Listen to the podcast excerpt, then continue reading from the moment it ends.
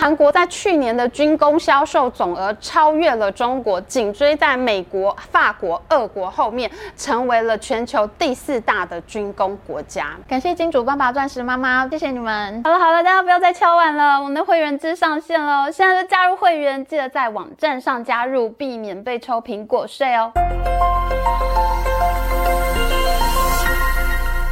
好大家好，我是 Amy。我们的服贸系列影片大受欢迎，有好多人抖内哦，创下了本频道开播以来最高的超级感谢记录，我吓一大跳哎。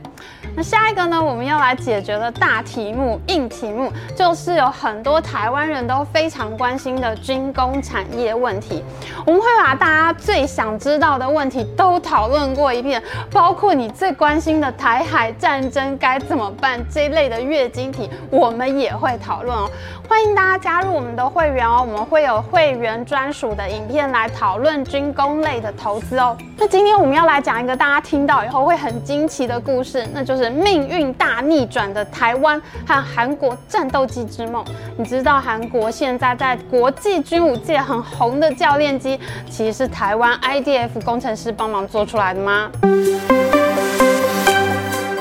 故事的开始，我们要回到一九八零年代。当时呢，伊朗的巴勒维王朝被推翻。那因为上台的革命政权反美，那美国呢就中断了对伊朗的 F 十四战斗机技术支援。那这就导致伊朗所买的飞机差点变成废铁。韩国政府看到以后，他们就觉得全身皮皮剉，他们就担心呢，有一天和美国关系恶化的话，也会发生同样的事情。那这样的话，他们要怎么对抗？北韩呢？因此呢，韩国政府就在一九八五年决定呢，要组织一个航空发展委员会来整合韩国的大小军火商。他们希望呢，在引进下一代 F 十六战机的韩国版 KF 十六的时候呢，韩国可以自己自制一部分的零件，而且他们也希望呢，以后可以来开发自己的飞机。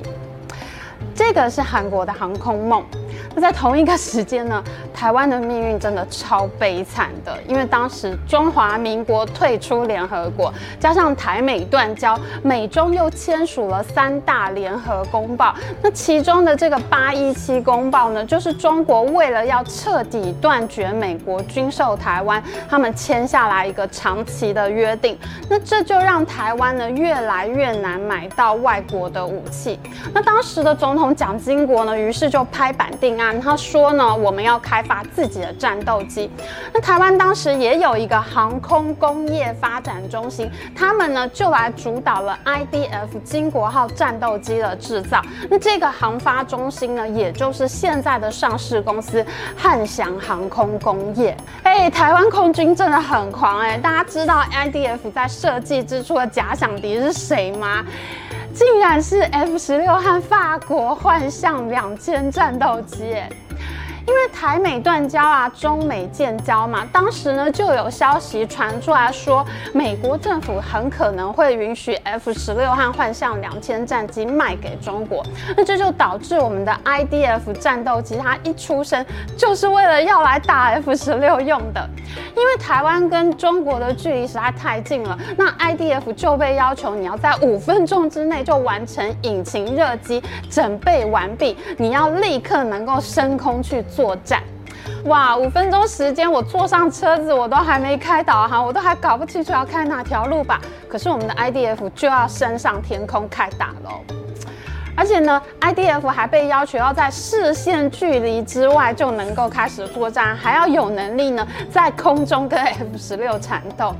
哇，这个设计规格现在来看真的是很狂哎、当时台湾已经自行研发过 AT 三自强号教练机，还跟外资合作生产过 F 五战斗机了。但是呢，你一上来就要打 F 十六，这个在技术上还是真的有困难的。所以当时的台湾政府非常聪明，我们的官员呢，他就去钻八一七公报的漏洞、灰色地带，他们去找来四家非主流的外资厂商合作，取得了关键技术。譬如说是在引擎的部分呢，台湾就和盖瑞公司，也就是现在的 Honeywell 汉威联合公司呢，我们跟他合资了一家公司，叫做国际涡轮引擎公司，来共同研发引擎。那雷达的部分呢，就和西屋电子合作，而机身呢，就和通用电力的航空部门合作。那现在通用动力呢，已经被洛克希德马丁收购了。我们呢，就是这样克服困难，在当时呢，设计出了自己的战斗机。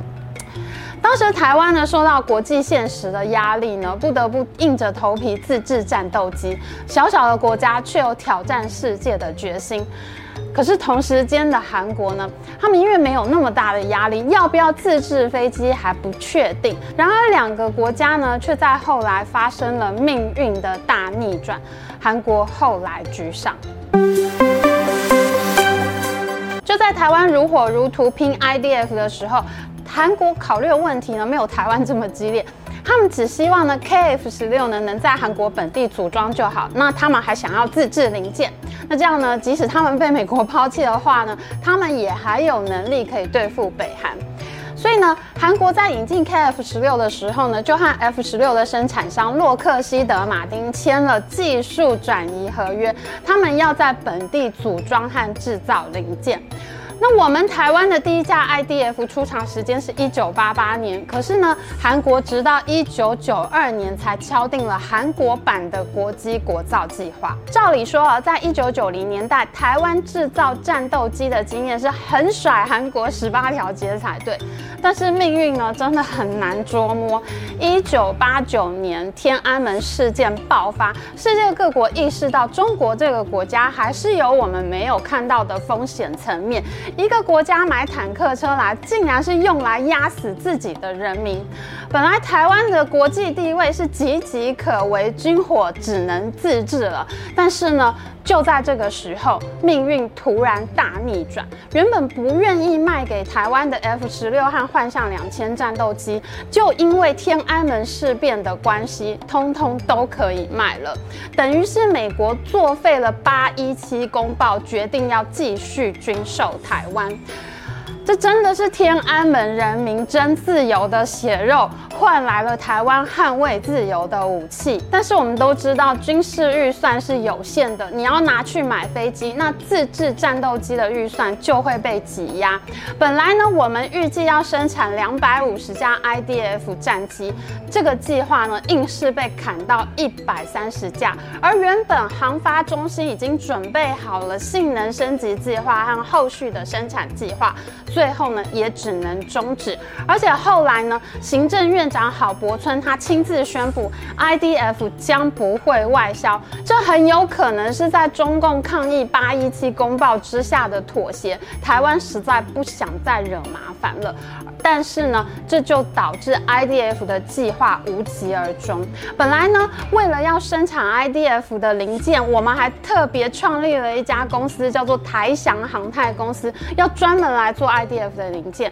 结果呢，这家公司很可怜的，在西元两千年之后，它就被迫变卖厂房，转型成投资控股公司。而肩负 IDF 制造大任的航发中心呢，也在一九九六年被重组成现在的。汉翔工业，韩国本来在各方面都被台湾甩在后面，但是改变韩国命运很重要的一件事情。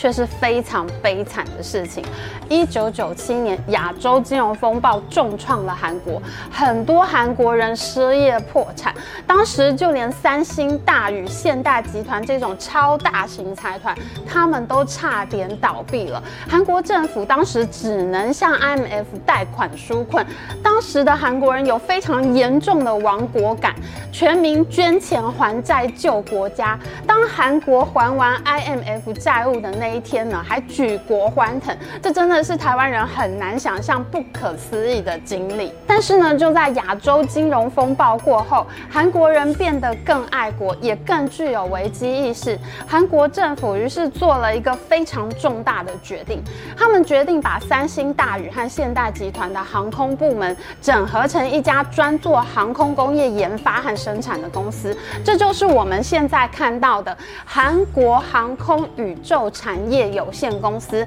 简称 KAI。这间公司呢，它不但能够自制飞机，它现在也可以自制火箭和人造卫星了。KAI 的成绩呢，非常的惊人。他们所开发的第一款飞机 KT-1 熊鼻教练机，一九九九年才宣布量产，两千零一年就获得了印尼政府的订单，这就让韩国政府大受振奋，再接再厉，投入 T-50 精英教练机的开发。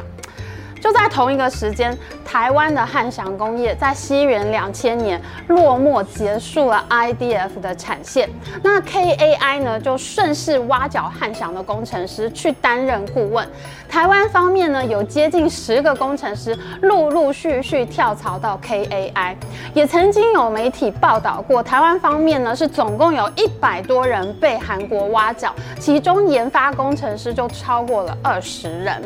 因为是韩机台造的关系，加上两边都有洛克希德马丁的技术支援，这就导致韩国的精英教练机，它连外形都长得非常像 IDF，还被昵称为小 IDF。KT-1 初级教练机卖到印尼之后呢，打开了口碑之后呢，就陆续卖到了土耳其秘鲁和塞内加尔。因为 KT-1 一台只要四百七十万美元，它常常拿来比较的同类型教练机哈，美国的 T6 教练机要卖一千三百万美元，瑞士的 PC 二十一教练机要卖九百万美元。你看看韩国五百万美元有找，是不是真的很划算呢？KT-1 不但可以用来训练飞行员，它还可以改装成轻型攻击机，它的 CP 值是不是真的很高呢？所以呢，那就难怪人家卖得好啊。有了 KT-1 的外销经验，那韩国在制造高级教练机 T-50 精英教练机的时候，那就得心应手太多了。不但外销卖得下下叫，KI 还乘胜追击，他们跟洛克希德马丁合作，把 T-50 呢搭上了更强的雷达，可以跟北约战术系统连接的这种超强雷达，而且呢，他们还把 T 五十升级成有对地攻击能力的 FA 五十战斗机。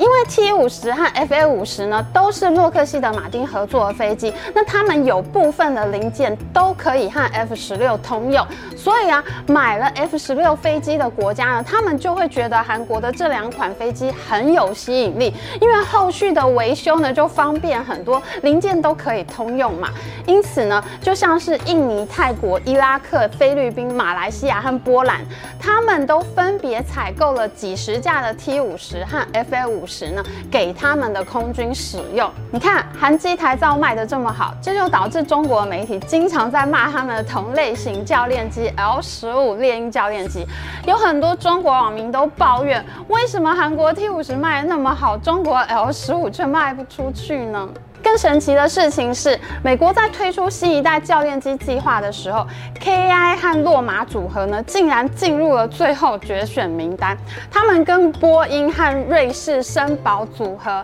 还有意大利里奥纳多和雷神公司组合呢，三组厂商一起进入了决选名单。虽然最后是波音公司得标，但是 KAI 的实力呢，已经无可否认是国际一流等级了。然而，这本来有可能是台湾的命运。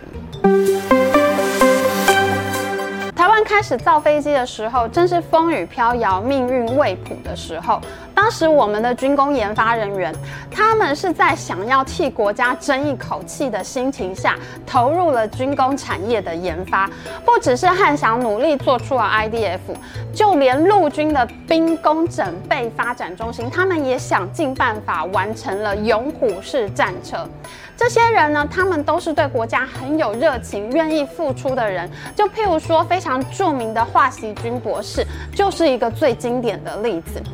华锡军原本是空军黑蝙蝠中队的飞行员，后来他拿到公费去美国念航太工程博士。美国的公司开给他比台湾高十倍的薪水，但是他却选择回台湾，因为他想要为台湾造飞机。然而，台湾的国机国造政策最后被取消，国防部也分成了。自制派和外购派这两种路线争议不休，这就导致研发人员们心灰意冷的离开，被韩国接收了。台湾和韩国的战斗机之梦从此就得到了完全不同的结局。韩国并没有满足于现状，他们现在正在和印尼空军合作，准备要推出新一代的逆踪战斗机 KF 二十一，这就是隐形战斗机的意思。而韩国的战车和自走炮最近也成为国际新宠儿，因为价格便宜、品质好，又能和北约的武器系统通用，这就让韩国在去年的军工销售总额超越了中国，紧追在美国、法国、俄国后面，成为了全球第四大的军工国家。而台湾的汉翔工业在 IDF 停产之后呢，有很长一段时间只能帮波音和空中巴士做民航机的机。机身，或者是机壳，或者是他们也会协助洛克希德马丁生产 F 十六机身用的零件。汉翔的处境可以说是非常的落寞。虽然汉翔和 Honeywell 合资制作的战斗机引擎很成功，意大利和捷克的空军都采用了汉翔的引擎，但是直到国机国造政策新一轮重启之前，汉翔真的是英雄无用武之地，沉寂了将近二十年之久。